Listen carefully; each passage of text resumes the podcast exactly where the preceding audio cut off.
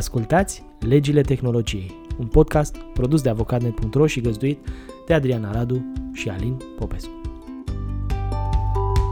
Salut! Uite, avem zile bune, zile rele, oricum ar fi, noi trebuie să ne uh, aflăm de partea asta a microfonului uh, și să povestim în podcast, nu Adriana?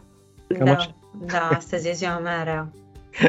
da, și uh, ceilalți care ne ascultă mă gândesc că poate au și ei zile bune și zile rele, dar hai să încercăm să facem ziua mai bună, așa. Tocmai în ideea Bine. în care le spunem lucruri interesante. Uh, hai să vedem. Da, uite... Un am, lucru... zis, uh, am zis uh, bună, nu? Am zis. Ai zis bună, da. Am zis, bine. Și dacă n-ai zis, zici acum. ok. uite, primul subiect e un, uh, uh-huh. Un lucru pe care eu l-am tot discutat așa, nu știu, mă interesează chestia asta, recunosc. Da, știu. Uh, de câte ori uh, sunt cu părinți în jurul meu, părinții unor copii, evident, da, îi întreb dacă se gândesc de două sau trei ori înainte de a posta pe internet poze cu copiilor. Evident, uh, ne vine în minte faimoasa pornografie infantilă și frica asta ca, nu știu, copilul tău să fie furat, să fie, uh, nu știu, pozele lui să fie luate și așa mai departe. Astea sunt fricile majorității părinților, dar cred că e o majoritate covârșitoare, undeva la 90 și ceva la sută. În realitate, riscul ăsta e mult mai mic decât alte riscuri care sunt mult mai evidente decât... Uh, la de... care nu ne gândim, nu? Și la care nu ne gândim, da. Și ne gândeam că e o idee ok așa să discutăm despre riscurile alea și, des- și despre context, ca să înțeleagă oamenii despre ce e vorba. În primul rând, uh, cât de întins e fenomenul ăsta al părinților care pun pe Facebook în principal, deși mai nou am văzut părinți care pun pe TikTok, uh, părinți care își pun copii pe Instagram, practic cred că își pun pe orice fel de uh, Uh, nu știu, uh, rețea sau orice fel de platformă unde se poate încărca ceva, o să apară și poze cu copii, asta este evident. Da, vedem, nu știu, tu nu vezi la tine pe Facebook. Așa Eu e, da. Văd în mod constant. Da. da. Căței, pisici și copii. Exact, da. Păi cam în aceeași categorie sunt toate. Uh, uite un studiu din America, Security.org este organizația care l-a făcut, 75% dintre părinți postează imagini, povesti sau videoclipuri cu copiilor pe rețele sociale. 80% menționează numele real al copiilor. Da? Deci spui, ăsta e poză cu copilul meu pe care îl cheamă Xulescu. Da. Ce nu ne gândim aproape deloc sau ne gândim mai puțin, sau nu știu, cred că puțin părinții își pun problema dacă au acordul copilului să posteze poze cu el pe social media. Uh, uite, studiul spune că sub 25% dintre părinți au luat permisiunea copiilor înainte de a posta ceva și același studiu spune că un sfert dintre părinți, 25%, publică pozele fără nicio filtrare a audienței, deci cumva să fie vizibile de către oricine. Și mi se pare de ținut minte procentul ăsta. 75% dintre părinți publică poze cu copiilor, 25% publică poze către toată lumea. Deci nu contează că au prieteni pe care nu i-au întâlnit în viața lor sau nu știu nimic despre ei și oamenii ăia ajung să vadă pozele cu copilul tău. Dacă combinăm cifra asta cu o altă cifră a unui studiu uh, realizat în Marea Britanie de data asta, Parent Zone se cheamă uh, organizația non-profit care l-a realizat, poate căutați pe net, părintele mediu postează părintele mediu. Mă rog, un, uh, un părinte obișnuit postează aproape 1500 de imagini cu copilul său înainte ca uh, copilul să împlinească 5 ani. Și ce e interesant e că s-a inventat chiar și un termen, se cheamă sharenting, adică combinația asta a parentingului cu share și sună haios, dar nu e foarte haios, tocmai în ideea în care uh, consecințele pot să fie destul de complicate. Și uite, tu ai auzit, Adriana, de lucrul ăsta, că eu recunosc că n-am auzit. De sharenting? De sharenting? Nu, n-am auzit, nu, nu, e prima oară când au termenul ăsta. Bun, dar sună interesant. Mă gândeam acum, acum dacă ar fi să fie cu sharenting, dacă ar fi să înlocuiești asta cu pisici și cu câini. La asta mă gândeam. Da, cat hunting, nu știu. Da, da, exact. Încă mi se încălcea un pic da. o parte din un neuron uh, acolo, nu reușea. Bun, de asta zici că n-ai auzit, dar de adolescenta din uh, Austria. Uite, eu, eu îți spun... Nici de aia, dar mi-ai zis tu. Cum a, am citit de asta când a da. fost procesul. Uite, sunt curios, o să văd să, vreau să văd cum s-a terminat, dacă reușesc să găsesc pe undeva. Dar ca să știe toți oamenii, există în Austria o adolescentă care și-a dat în judecată părinții pentru că au postat sute de fotografii cu ea, inclusiv când era pe o liță, uh, fotografii care au fost vizibile nu către publicul larg, ci către o rețea de 700 de uh, contacte ale părinților de pe uh, rețelele de socializare. Uh, evident, adolescenta a făcut asta după o anumită perioadă de timp, da? că pozele de pe o liță nu erau de la adolescență, erau de când era foarte mic. Sau există un elev de clasa 4 care i-a cerut mamei și în public a fost uh, cererea asta făcută să nu mai distribuie povești și fotografii ale lui în editorialele pe care le scria pentru diverse ziare. Prin urmare, copiii au un punct de vedere și au uh, jena lor și au frica lor și au, uh, cum să spun, teama lor, inclusiv de bullying, că asta e o problemă reală, nu? Pentru că au lumea lor în afara casei, în afara exact. ceea ce se întâmplă acasă cu părinții, cu frații, cu surorile, au și lumea din afară care se comportă cum se comportă. Ce mi se mai pare interesant, că poate asta e o consecință la care vă gândiți, nu vă gândiți, dar uite, o altă consecință la care recunosc că eu nu m-am gândit multă vreme, a fost mixul de uh, informație pe care îl postezi alături de fotografie. Că de regulă uh, ajungi să spui tot felul de chestii. Uh, nu știu, numele copilor, am spus, majoritatea părinților, 80% publică numele clar al copilor, da? Vârstele și datele nașterilor. Că spui, uite, e ziua de naștere, da, da. copilului ziua, meu. Da, sau adresa de acasă. am născut. Sau... Exact, da, adresa de acasă locul în care s-a născut, poate, vorba ta, tocmai am născut, sunt la maternitatea nu știu care, sau uite, am ajuns acasă cu copilul. Numele de fată al mamei, numele de dinainte de căsătorie, uh, școlile la care participă copiii, numele animalelor de companie ale copiilor sau echipele sportive la care, pe care le susțin copiii respectiv. Da? Și acum stați și gândiți-vă așa la următoarea ipoteză. Ok, datele ajung la cineva, copilul crește, ajunge adult, nu știu, face 18 ani, 20 și își deschide un cont în bancă. Sau își deschide nu știu ce alte conturi în diverse aplicații, da? Cum își setează un om obișnuit parola? Păi prin referire la diverse lucruri, întâmplări și date personale. Ori adresa, ori combinație între adresă și anul nașterii. Foarte, foarte mulți oameni au pin de la card anul nașterii și așa mai departe. Da. Sunt o fel de studii în direcția asta, da? Când cineva are acces la informațiile astea, chiar și ținute 10 ani undeva, uh, ar putea avea acces într-un viitor foarte, foarte predictibil la conturile acelui copil devenit tânăr. Și uh, mă uitam că există chiar un studiu al unei bănci din Marea Britanie, Barclays Bank, care spune că ideea asta de sharenting va provoca aproape două treimi din furturile de identitate ale tinerilor până în 2030. Tocmai pentru că părinții pun la dispoziție... Are un sens, da. Exact, uh, pun la dispoziție Că poate pe ale tale nu le pui, parole. dar le pui pe ale copilului tău. Exact. Sau exact. pe ale copiilor tăi. Eh, Te asta, copii. Asta gândiți-vă că practic, ok, îți crești copilul, te gândești că îi vrei tot binele, pui niște poze nevinovate pe net, alături de niște informații care ți se par nevinovate și îți condamn copilul că atunci când o să fie mare, uh, nu știu, să fie victima uh, acestui fur de identitate și implicit uh, să, nu știu, ia cineva împrumuturi frauduloase sau să facă tranzacții cu cardul de credit sau să înșele diversi alți cumpărători în numele copilului tău. Tocmai pentru că n-ai fost atent. Sau și... că nu ți-ai pus problema, cred. Sau că nu ți-ai pus problema. Și îți spun sincer, deși am foarte, foarte mulți ani în care uh, am navigat online, am citit foarte, foarte multe lucruri, dar de ideea asta, la ideea asta nu m-am gândit niciodată, la șirul ăsta de date pe care îl lași în, în urma ta atunci când ești părinte și postezi și că legi acel, acel șir de date de copilul tău și că peste 10 ani copilul tău s-ar putea să fie afectat de faptele pe care le, le faci tu acum. Și ca să închidem subiectul, hai să spunem și două, trei lucruri despre ce ar trebui să facă părinții până la urmă, că asta e ideea, nu, nu să-i lăsăm doar cu ochii în soare, uite, e o problemă, hai să încercăm să le dăm și o soluție.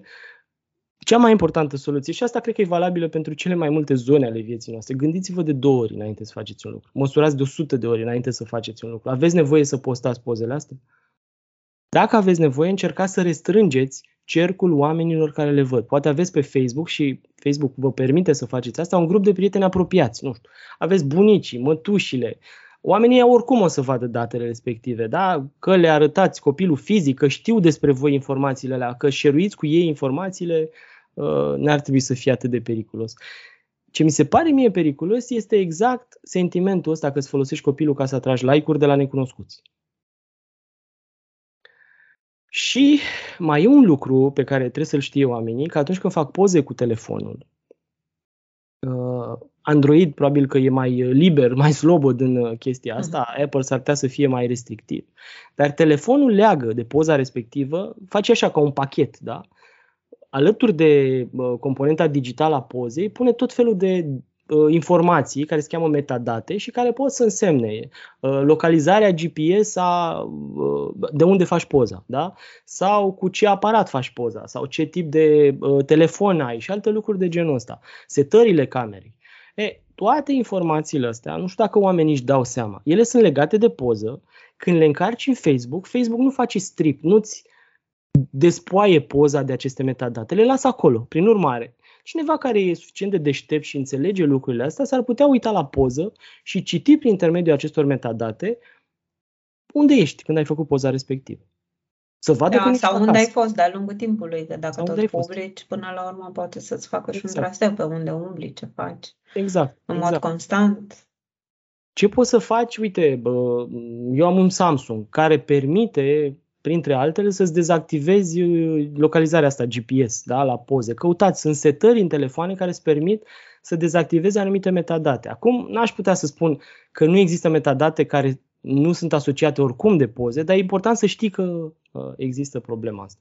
Și încă o chestie pe care aș vrea să o spun, că toți suntem la un podcast care vizează legile tehnologiei, citiți, asta nu face nimeni, știu că vorbesc în zadar, citiți termenii și condițiile, pentru că o să vedeți că pozele pe care le încarci în Facebook sau în alte rețele sociale, sigur, îți aparțin ție, ești autorul lor în continuare, dar Facebook își rezervă dreptul de a face cu pozele respective tot felul de lucruri care scapă cumva de sub controlul tău.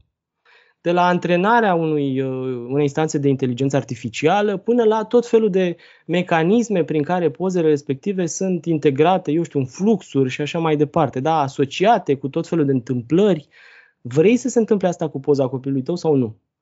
Că e da, important. poate nici nu-ți dai seama acum, dar peste 10 ani, exact. când se vor, mai, se vor mai folosi diverse alte tehnologii pe care nici măcar nu ni le imaginăm acum, ce faci? Așa e. Când nu mai poți să mai întorci.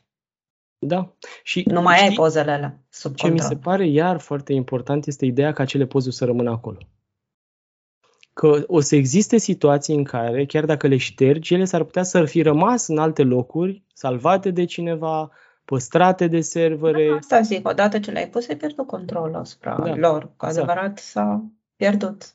Exact. Și că tot vorbim de pierderi, hai să vorbim de o altă potențială pierdere. pierdere. Mă gândeam, da, păi uite că e un uh, context așa uh, foarte interesant de când cu războiul ăsta. Uh, se vorbește de enclavizarea internetului din perspectiva reglementării. Da, face Europa reglementări, o să fie internetul european, internet american, internet indian, rusesc, uh, chinezesc, cum vreți. Asta e o parte a problemei, v-am tot povestit la podcast despre ea. Dar ce ar fi să rămână enclavă internetul doar pentru că nu mai e legată, nu știu, Europa de America? Asta ar fi un scenariu mai uh, horror. De fapt, da. să fiu sincer, nici nu știu dacă ar funcționa în Europa cu adevărat internetul în condițiile alea.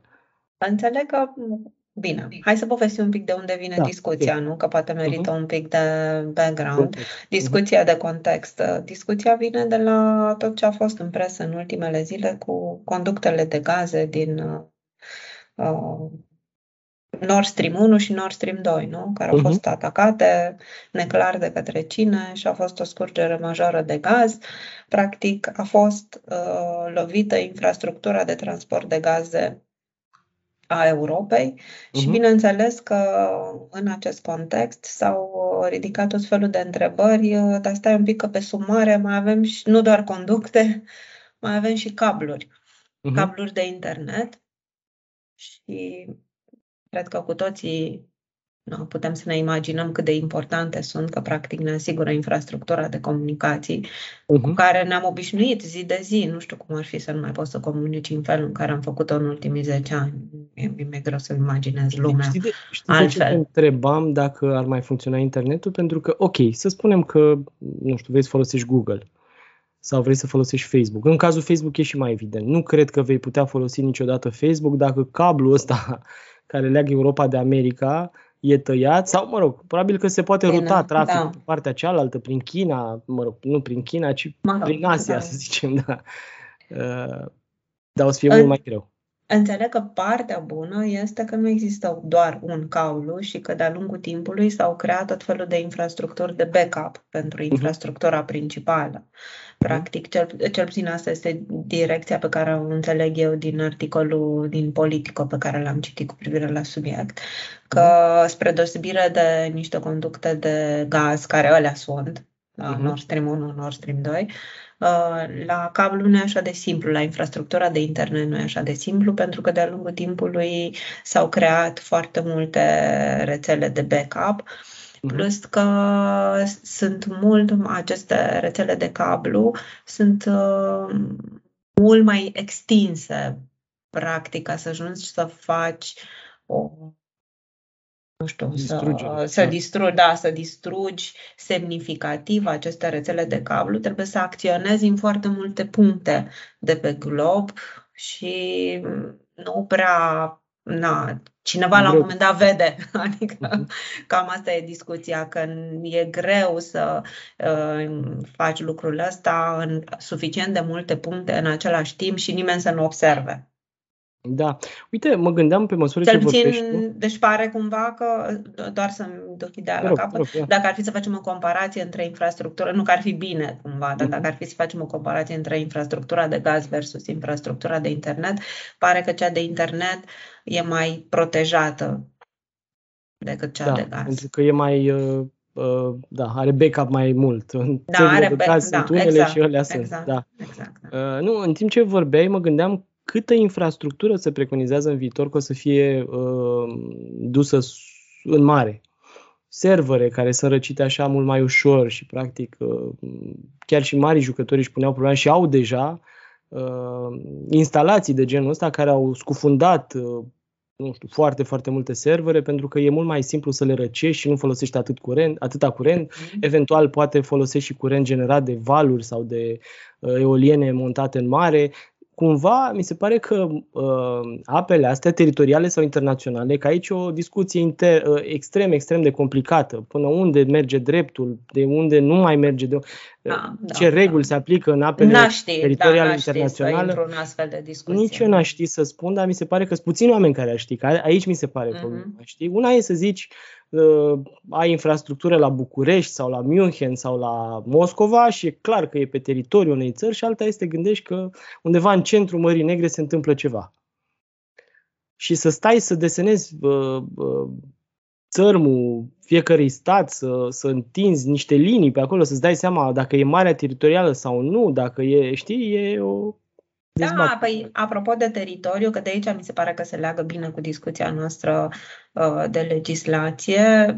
Legislația, cel puțin până pe care o știu eu la modul general, există, are în vedere atunci când vorbim de războaie, apărarea teritoriului uh-huh. țărilor respective. Ori noi acum vorbim de o infrastructură care se află extrateritorială, în extrateritorială da, dar care Uh, pe timp de război, odată atacată, s-ar putea să-ți facă niște probleme semnificativ mai mari decât atunci când ești... Bine, sigur, nu e bine să fii atacat pe teritoriul tău, dar uh-huh. dacă ți atacă infrastructura esențială, diferențele da. s-ar putea să nu mai fie vizibile. Vizibile, da, da, la da. nivel de importanță sau la nivel de distrugere pe care o poate aduce războiul respectiv. Deci poate și din punctul ăsta de vedere legile la un moment dat vor trebui regândite.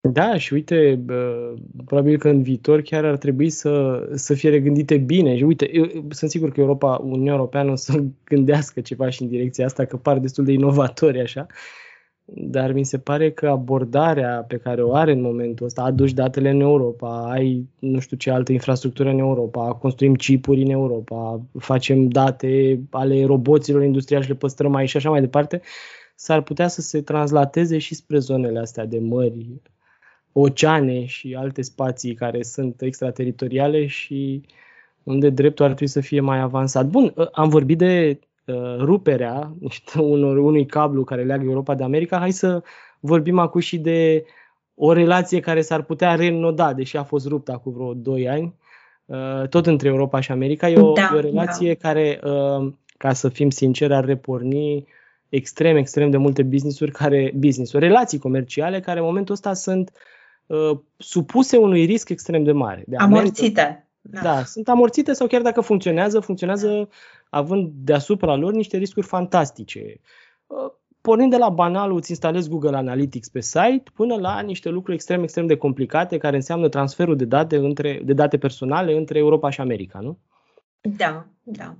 Noi am tot uh, vorbit de asta în ultimii doi ani, de la momentul din 2020, de când a devenit problematic uh, transferul de date din Europa în Statele Unite. Uh-huh. Uh, am tot zis că pare că se întrevede un acord între Europa și Statele Unite. Pare că suntem foarte aproape, pentru că zilele trecute am citit un articol din care reiese că e de așteptat că Joe, Joe Biden, până pe 3 octombrie, dacă mi-am eu bine data, o să vină cu un ordin prin uh-huh. care va uh, încerca să reglementeze și să asigure o protecție suplimentară a datelor cetățenilor uh, americani și a cetățenilor europeni în contextul uh, supravegherii sau în contextul prelucrării lor de către autoritățile de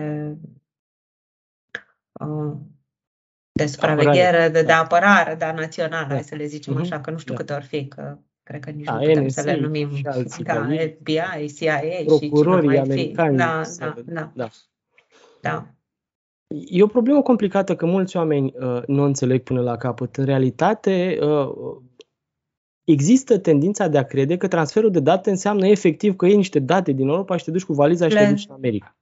Primiți acolo. Însă, transferul ăsta se întâmplă instantaneu. Spre exemplu, în cazul Facebook, Facebook are servere în America plasarea oricăre, oricăror date pe care le scrii pe rețeaua respectivă socială se întâmplă pe servere americane. La fel, dacă ești, nu știu, o entitate care își face o pagină de Facebook, un brand, să spunem, care își face pagină de Facebook, încurajezi pentru utilizatorii tăi acest transfer care se întâmplă instantaneu, că scrierea informațiilor respective, chiar dacă informațiile sunt în cloud și așa mai departe, există o copie a acelor informații și pe teritoriul Statelor Unite, care se produce instantaneu. Copia. Da, sau invers, le, invers. le stochez pe servere europene, dar datele pot fi accesate din Statele din Unite. Exact, stând da. ele pe, pe niște servere europene, Mai mult tot fost discuții în să spunem ăsta. faptul că autoritățile astea de apărare, de protecție a legii din America au dreptul, potrivit legislației americane, să, să acceseze datele, așa cum spui tu, uh, ale uh, companiilor care au acționat american, care sunt americane, oriunde în lume. Da? Nu vorbim doar de uh, Europa. Se pot duce și în India, teoretic, să acceseze date pentru că așa e construită legea lor. Greșesc?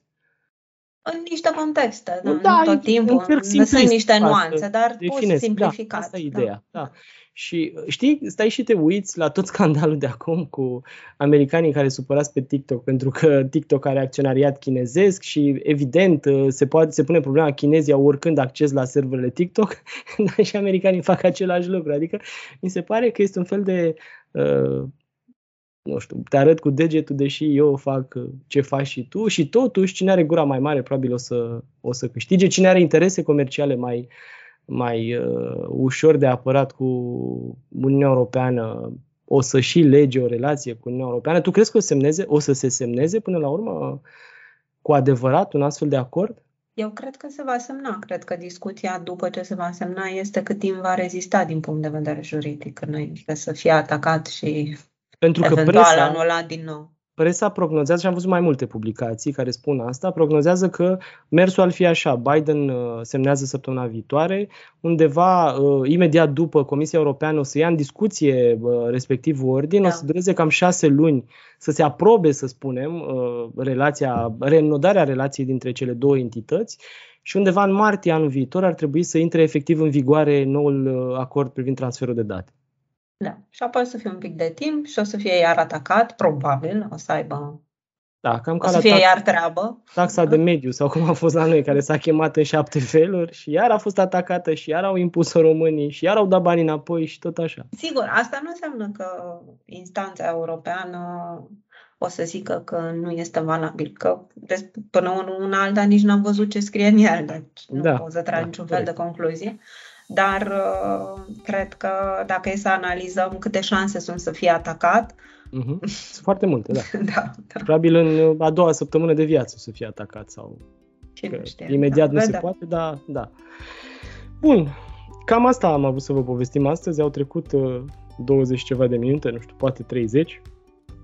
Uh, vă așteptăm și săptămâna viitoare, când probabil o să știm mai multe lucruri despre acest, uh, acest acord între Statele Unite și Europa și tot săptămâna viitoare o să vă povestim mai multe despre o, un proiect de directivă pe care europenii au pus-o pe masă săptămâna asta și care da. vorbește de despăgubirile, să zicem așa, pe care ar trebui să le primească diversi oameni care sunt afectați de uh, acțiunile unui, uh, unei instanțe de inteligență artificială. Dacă face, su, uh, nu știu, AI-uri și AI-urile produc uh, prejudicii, ar trebui ca oamenii să fie compensați pentru prejudiciile respective. Într-un context, e bine de menționat, într-un context non-contractual, da? deci nu da. în ipoteza în care ai cumpărat un soft și a făcut lucruri, ci în ipoteza în care ai interacționat ca terț cu softul respectiv, Mie deci mi se pare civil.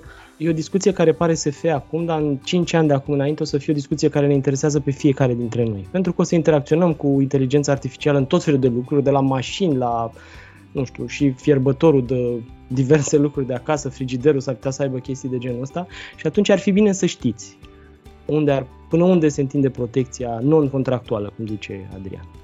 Dar despre asta vorbim săptămâna viitoare. Până atunci să rămânem sănătoși și să mai și râdem din când în când, să nu stăm triști cum i-a fost Adriana la început astăzi. Da, avem veselit. Da, exact. Mulțumim că ne-ați ascultat. Pe săptămâna